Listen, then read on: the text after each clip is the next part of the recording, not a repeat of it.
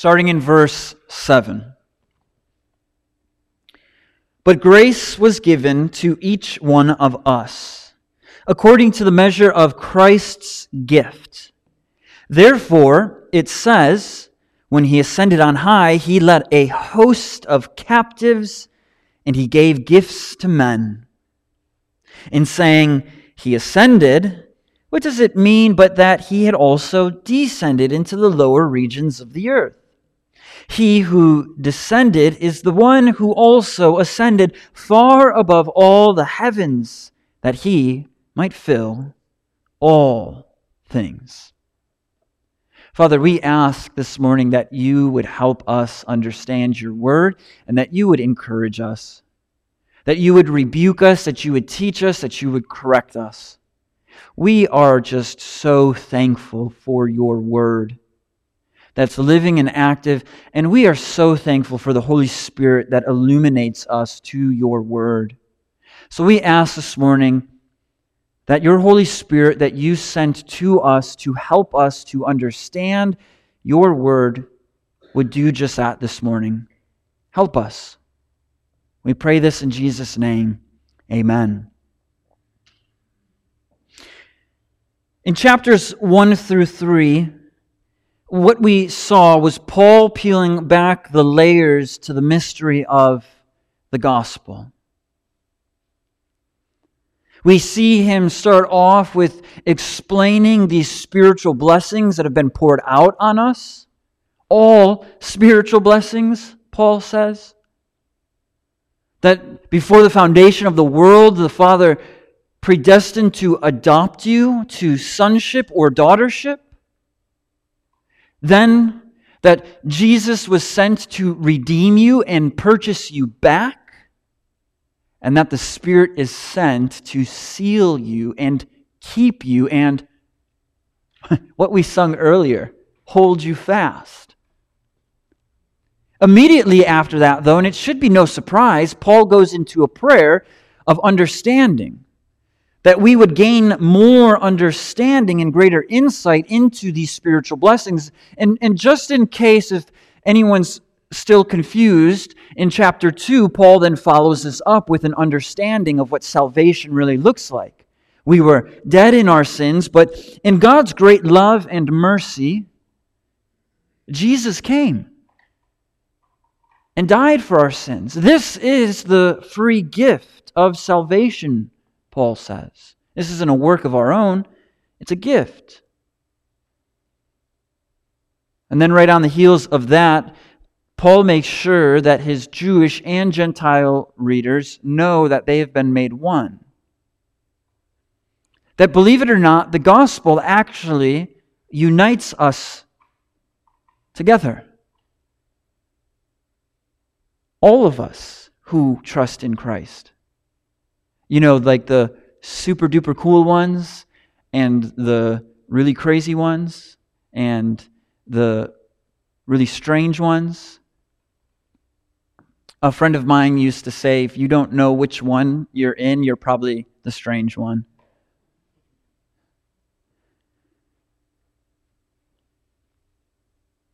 And then Paul speaks to the gift that he was given to go and proclaim the mystery of the gospel to the Gentiles and asks God that the Gentiles, that this church would experience more of God's power, love, and that they would experience more spiritual maturity. So, why do I go through the trouble of mentioning all of this to you? What's the deal here? Why is this worth saying? Why is it worth recapping? Because right gospel doctrine, and that's what we see in chapters 1 through 3, we see gospel doctrine. Right gospel doctrine always leads to gospel living. And this gospel living is what Paul is after in chapters 4 through 6. This is what we see in the second half of this letter is how the gospel shapes our lives. Gospel doctrine leads to gospel living. Now, what I mean by right gospel doctrine isn't this like this, uh, it's not like some stuffy understanding of the gospel. It's not this memorization and then regurgitation of facts and truths. That's not what right gospel doctrine is. This is the Holy Spirit illuminating your understanding of the work of Jesus for you, being spiritually dead in sin and then spiritually made alive in Christ. It's that that the lights to God's salvation plan they were off. They weren't even dim. It wasn't like there was a dimmer. It was that they, they were burnt out. Off. Completely dark. And the Holy Spirit comes in, he flips the switch on, and you see the beauty of Christ. What this leads to is this gospel living. Right gospel doctrine le- leads to gospel living, and this is what we've seen so far. Because immediately after chapter 3, Paul goes into gospel living. Walk worthy of the calling that you've been called to. And let that walking worthy be motivated by God.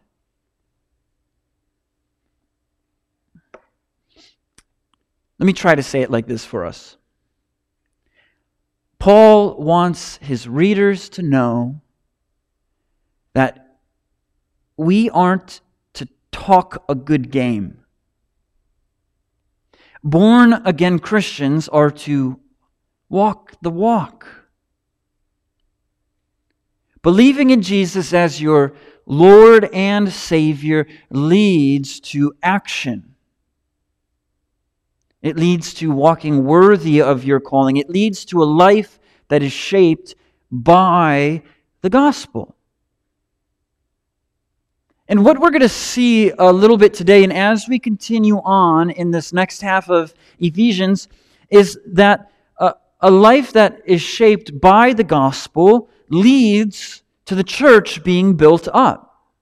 It leads to the people of the church being built up. It doesn't lead to being torn down. Gospel doctrine leads to gospel living. And Paul, this morning, he's giving us no excuse to not participate in this. Because what we will see today is that the gifts given to Christ for his victory, he gives back to us. The gifts given to Christ for his victory, he gives to his people.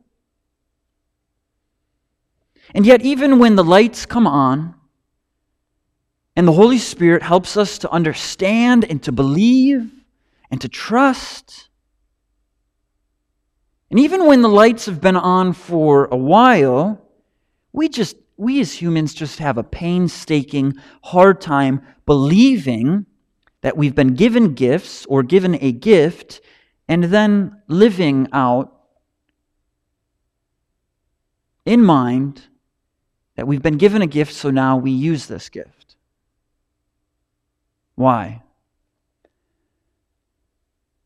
Because our sin is just so great at helping us to find reasons and excuses to not worship Christ through our gift.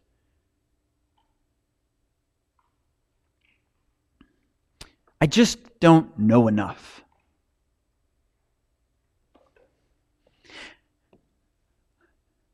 Really, God? This gift? This is lame. What I've been gifted in just can't possibly help the church at all. I've sinned way too much to be given any gift from God to help build up any church on this planet. I'm already committed to so much throughout the week. I've served the church long enough. Now it's somebody else's turn to.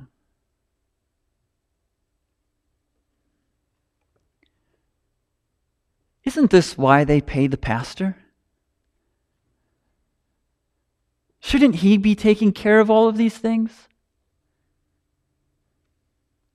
The gifts given to Christ for His victory, He gives to His people.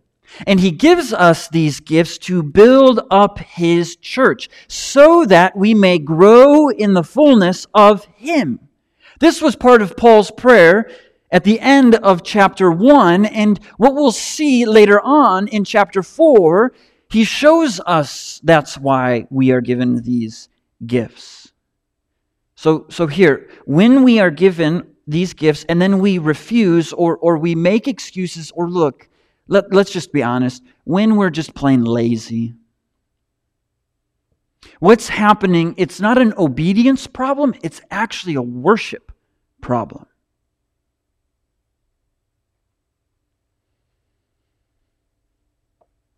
What's happening is we aren't worshiping God like we should. So, so let's look in our passage and see why this is. Why was Christ given gifts?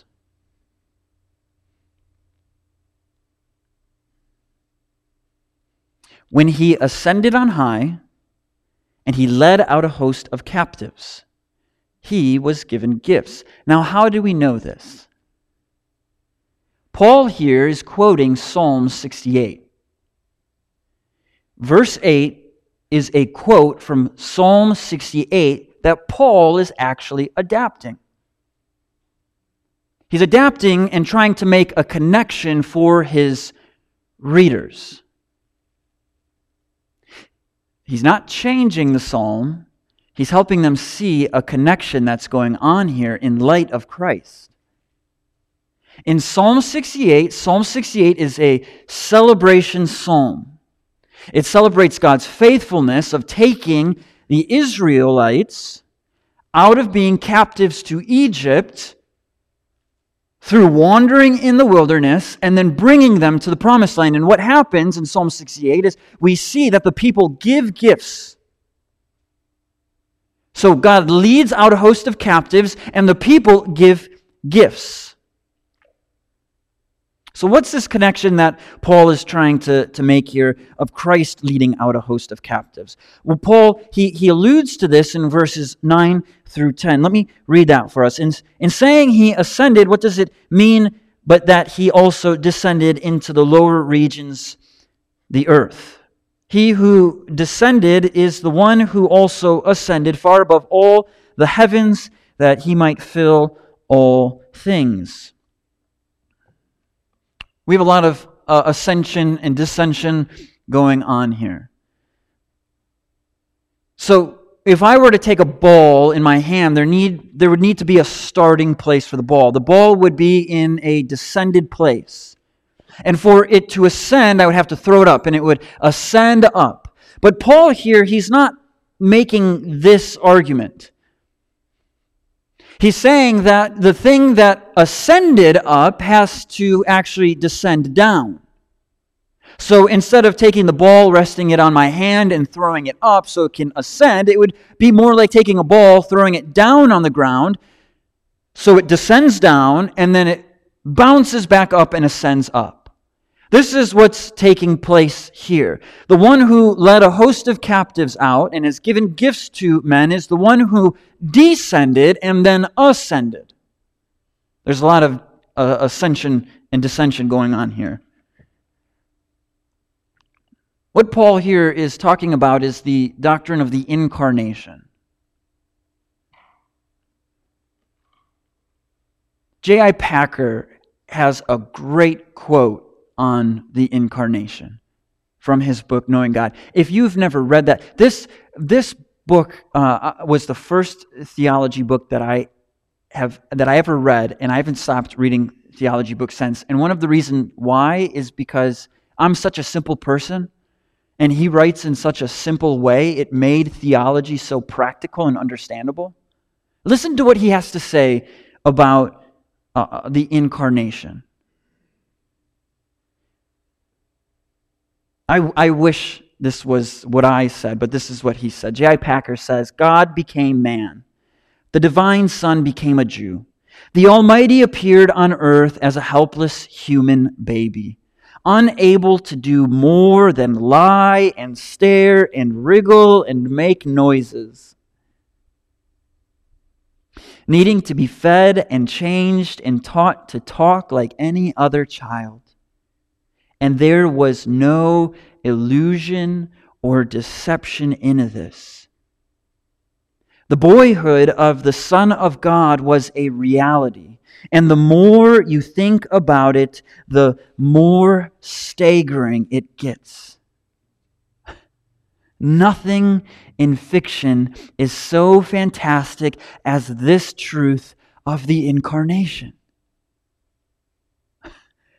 God became flesh as a little baby who had to be nursed by his mother, the Almighty God. This is incredible. God descended, or, or He comes down and dwells with us, and it's during this time that He does the most unthinkable for mankind. He leads them out of captivity. Or, or let's read what Paul says in Philippians, because I think this is a, a helpful passage when we're talking about or trying to understand the incarnation. Though he was in the form of God, he did not count equality with God a thing to be grasped, but emptied himself by taking the form of a servant, being born in the likeness of men, and being found in human form. He humbled himself by becoming obedient to the point of death, even death on a cross. Therefore, God has highly exalted him and bestowed on him the name that is above every name. So, here it is God was ascended above all. He then descends and comes down.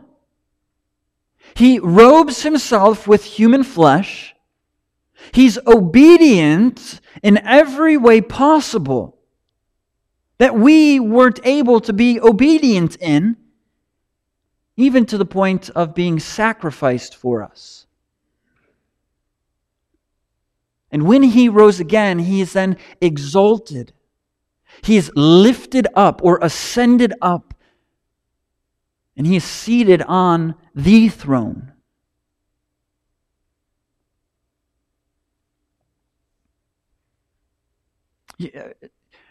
We're seeing this in our passage, aren't we? And he does this. He does this to lead out a whole host of captives. He descends, he, he comes in the flesh to lead out a host of captives. We're the host of captives that he leads out. You're, the, you're, you're part of that. You're a captive. You were held captive. I was held captive by sin, by death in this psalm, in, in verse 8 that Paul is quoting, the psalmist is remembering how God led Israel out of being captives or slaves to the Egyptians through the wilderness into the promised land. And the connection that Paul is making here for his readers is that Jesus comes. He frees us from being captives to sin. He frees us from being slaves to sin. And then he leads us wandering in the wilderness that we call this just crazy, crazy world that we live in.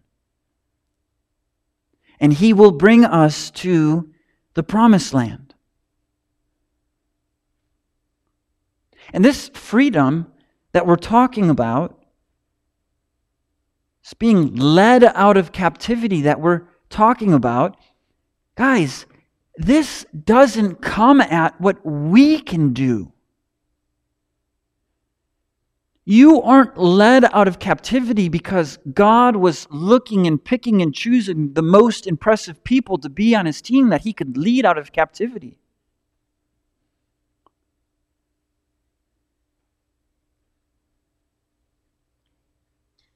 We're led out of captivity because of what Jesus has done. The scriptures tell us that Jesus willingly laid down his life to free us from sin.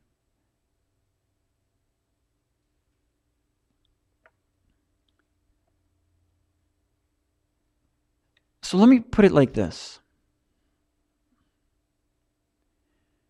When we trust in Jesus, when we turn to Jesus and trust in Him, all of your sin that has ever brought you shame, regret, remorse, guilt, condemnation, hurt, you're freed from. He died to free you from that. He died to free you from sin.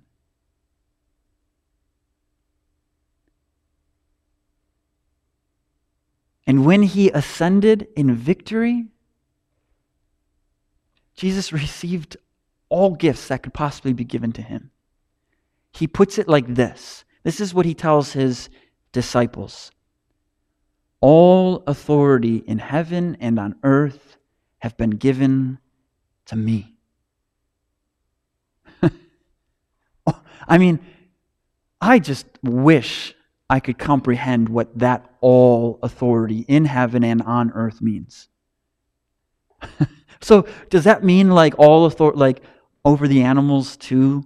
Like, if God really wanted to, if I were to, to go hunting, then he could, he could have a huge, massive buck and a huge, massive wolf just dancing and playing together. Does that, is that what all authority means? I, I think so. I think that's what it encompasses. Does it mean that if I ever wanted to go to space and not wear a spacesuit, that I could do that? I guess if he wanted me to do it, I could. All authority in heaven and on earth And what does Jesus then do with these gifts that he was given, this authority that he was given? Does he just kind of like hide it? Does he put it in a safe, in a vault, and lock it up? And bury it in some random place in Greenville, Wisconsin, where nobody would ever find? Does he put it on display in such a way where it shows everyone where he, he brags about it. You, you know what I'm talking about, right? A trophy case of some sort. To show just how impressive he is. Is that what he does with it? Our passage tells us that he actually distributes these gifts. He receives these gifts through his victory, and then he distributes these gifts. You see what Jesus has done? So he conquers sin and death. He ascends victoriously. He receives these gifts, and then he distributes these gifts to his people. This is why, when we aren't using the gift that we've been given to help build up the church and help each other into the fullness of Christ, it's a worship problem. It's a worship problem in two ways. It's first a worship problem because you don't actually believe that Jesus has then given you a gift. But more tragically, what happens at the root of it, deep in your heart, what's really occurring is you don't believe that Christ is victorious. You don't believe that he's actually received all these gifts and then is able to distribute them. So the heart problem really is, is that you don't believe that Christ has ascended victoriously. But our passage here tells us Christ has ascended, he is victorious, and we have been given a gift from Christ. It says this, doesn't it? Like it's this says, it says it in our passage. But grace was given to each one of you according to the measure of Christ's gift. It's verse 7. And we see in verse 8 when he ascended on high, he led a host of captives and he gave gifts to men. Here we have a, a dual meaning. Because some people will land really strongly in one side and others in another side. So the two sides of this is well, he's just talking about the gift of salvation. That's all he's talking about. And others will say, well, no, he's just talking about gifts to build up the church. I think what Paul is trying to communicate here is a dual meaning. He's trying to communicate both. He's trying to let his readers know that you've been given the gift of grace. You've been given the gift of salvation. And, and we could even, but grace was given, we could even uh, change that word gift. Grace gift. But I, I think what he's telling us and what he's telling his readers is that you have been given the free gift of God's grace. On top of that, you have been given gifts to build up the church. Christ is victorious. He's led you out, and now you have a gift to help each other to build one another up into the fullness of Christ.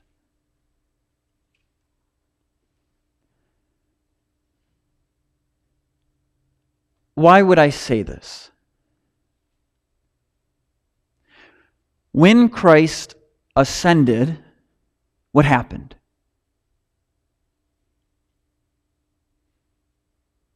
When, when Christ ascended, Pentecost happens. The Holy Spirit is poured out upon the church. These gifts were distributed. Christ promised that the Holy Spirit would be sent to help the church, to comfort the church. So when Christ ascends, he's victorious. He pours out the Spirit upon the church to help build the church up.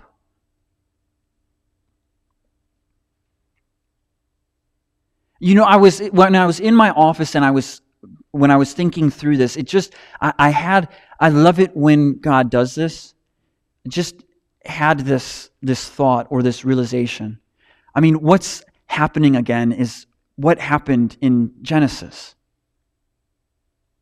God creates all things, and what does He do? He then creates Adam and Eve to steward and to build and to cultivate His kingdom up. And now, what happens when the church is birthed and Jesus ascends? Christ sends the Spirit to gift his people to help build and cultivate the kingdom and multiply it. Let me tell you a story that maybe you're familiar with. It's about the parable of the talents. Let me just try to modernize it a little bit for us this morning. It's like there's a businessman who goes up to a woman and gives her $100,000 and says, I want you to try to do everything you can to invest in the business and help multiply and spread it. And then he goes up to another man, he goes up to, to a man and, and he gives him $50,000 and says, I want you to do what you can with this money to help multiply my business.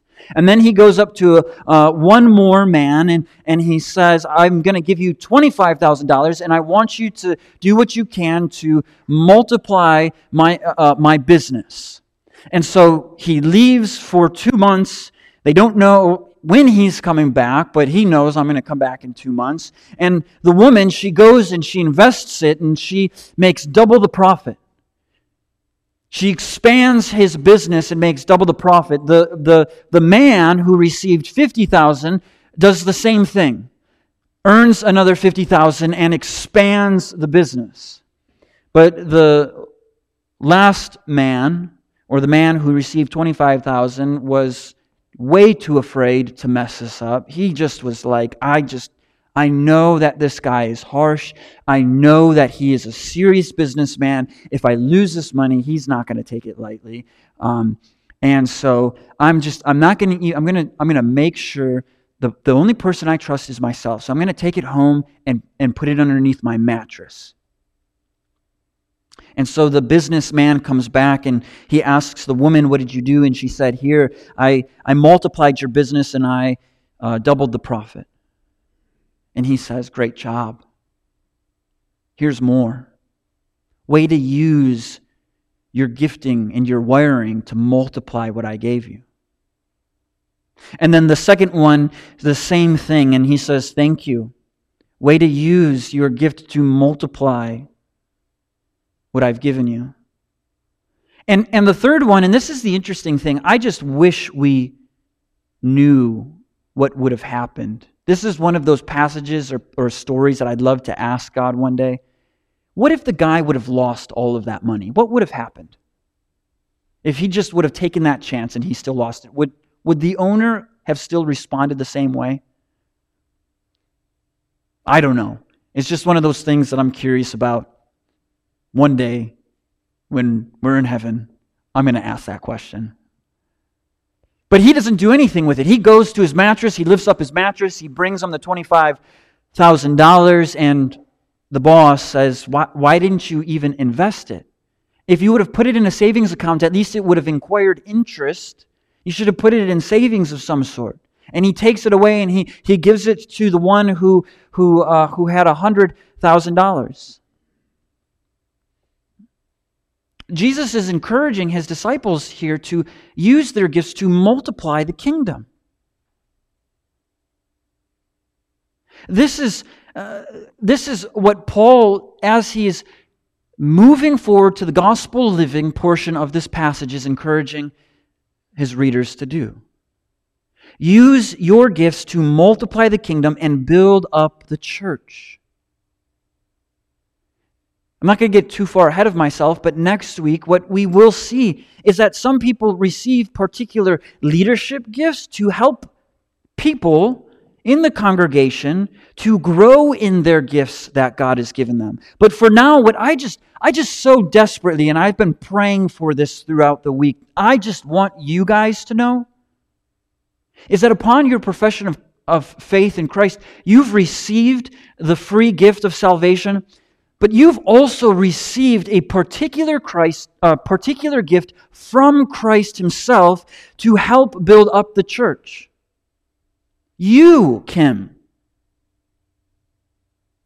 Kathy, you've received a specific gift. Mary Ellen, you have. Drew, you have.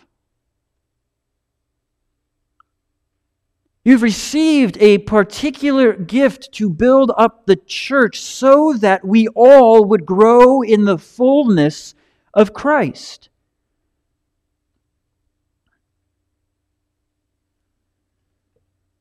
What this means is that God wants to use you so that he, he may fill all things. Or, or what we could say is uh, so that his glory would be on display for all.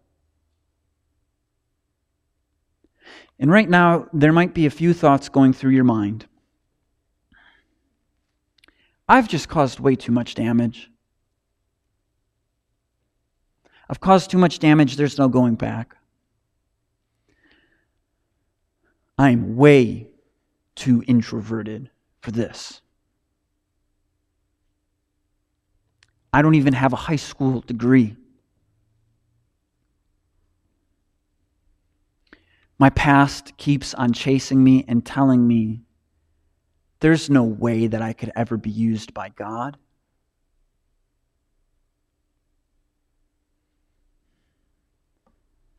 I hear what you're saying, Max. I am just way too afraid to take a chance.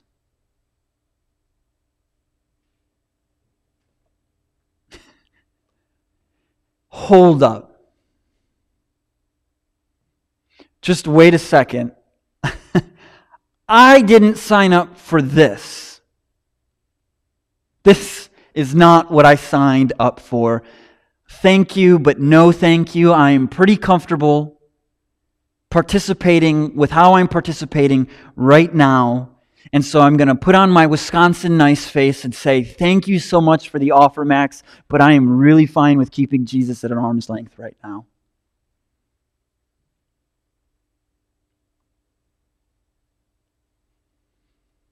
I'm just pretty comfortable right now. life is going so well, and I just don't want to complicate it.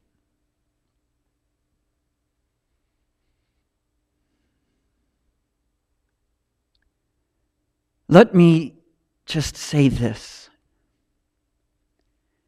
Those are lies from the devil or from yourself to keep you from worshiping God.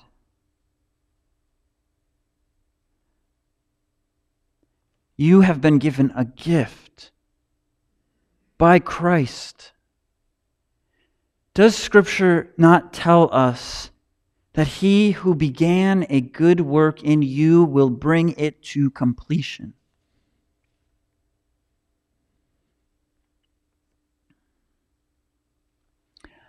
I just couldn't help but ask the question to myself preparing for this passage what if Paul would have bought into this lie? My past just keeps on chasing me. Nobody would want to ever listen to me. Even the Gentiles wouldn't want to listen to me. I was locking up Christians and, and I was throwing them in jail and I was persecuting them. Nobody's going to want to listen to me. I can't, I'm not good at speaking. I'm way too intimidated by these groups of people. I'd rather just be in my home reading some type of scroll, writing some type of law. But he didn't buy into the lies. He trusted in Christ. He worshiped God. So, okay, what are these gifts? We're going to wrap up soon here. But what are these gifts? Now, I don't think that we're actually given an exhaustive list. But we do see Paul writing about specific spiritual giftings to two churches the Romans and the Corinthians. And within each context of these giftings, he is talking about how the church is one body with many members, and each member has a specific gifting to help the body function. You have been given a gift to help the body function. So, what are some of these things that Paul mentions in, to the Romans? He mentions uh, gifts like prophecy, service, teaching, exhortation, generosity, leading, acts of mercy. These are just some gifts that you may have. Paul also mentions a few in 1 Corinthians wisdom, knowledge, faith, healing, miracles, speaking in tongues, and interpreting tongues. So, how should we view the gifts then we're given? we view them as a way to worship God and build up the church. So, so if you're the type of person who is prone to serving, then serve in such a way to worship God and build up His church. If, if you have been gifted with knowledge or if you've been gifted with wisdom, use it in such a way where you are able to worship God and build up the church.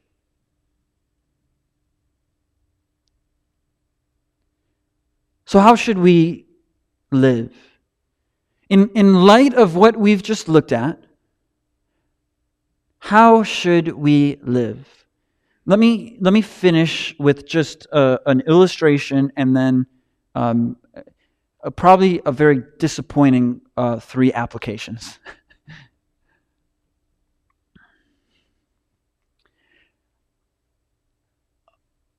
I have played so many uh, sports in my life.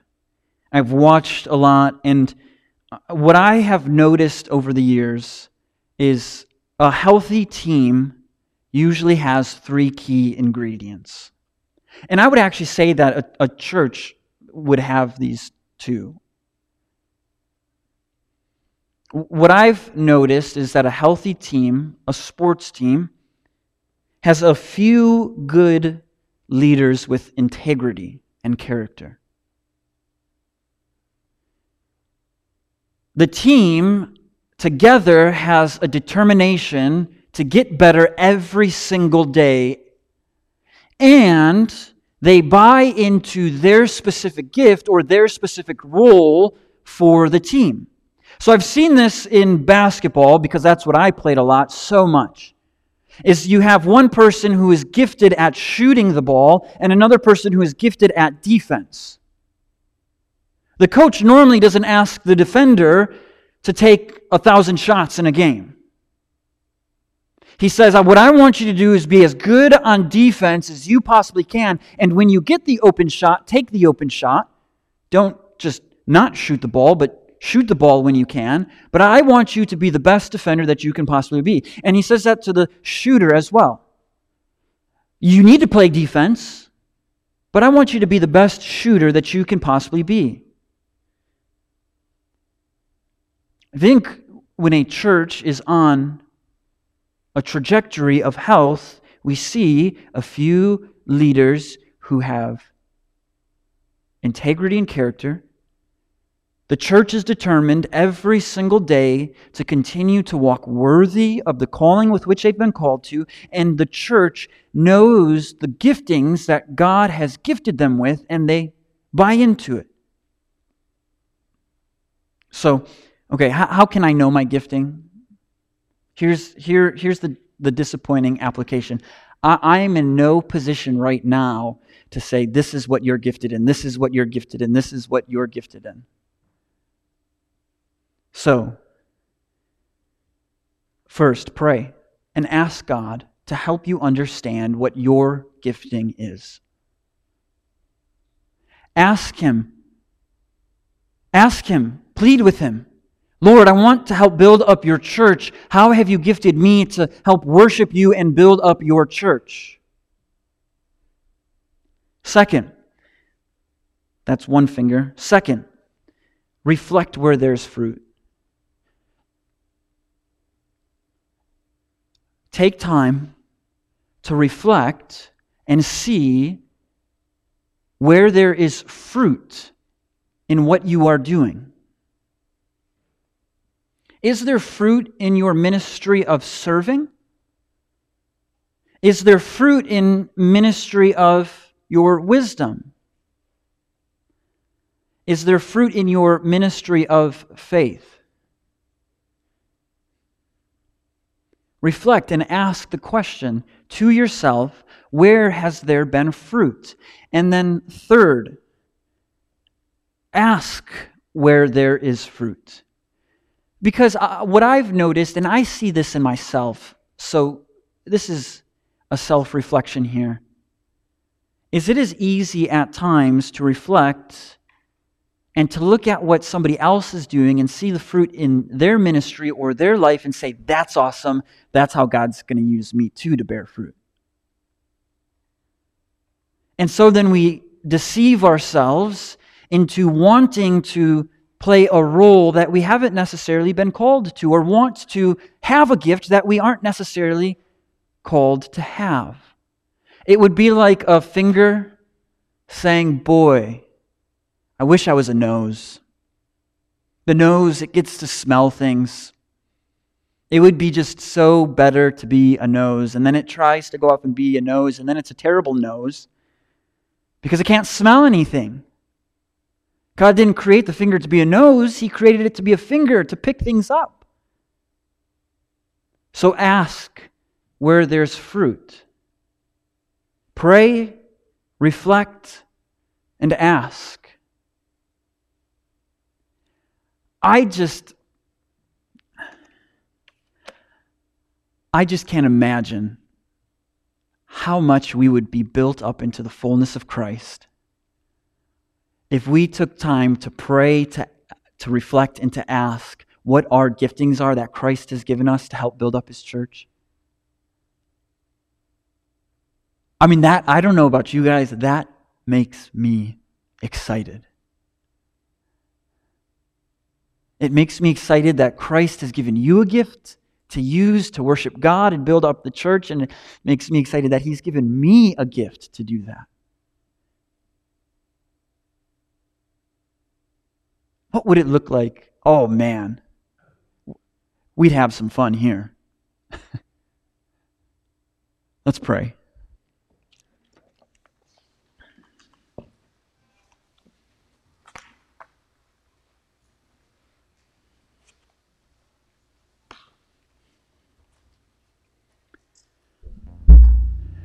Father, we ask that you would help show us how you have gifted us to worship you and build up your kingdom.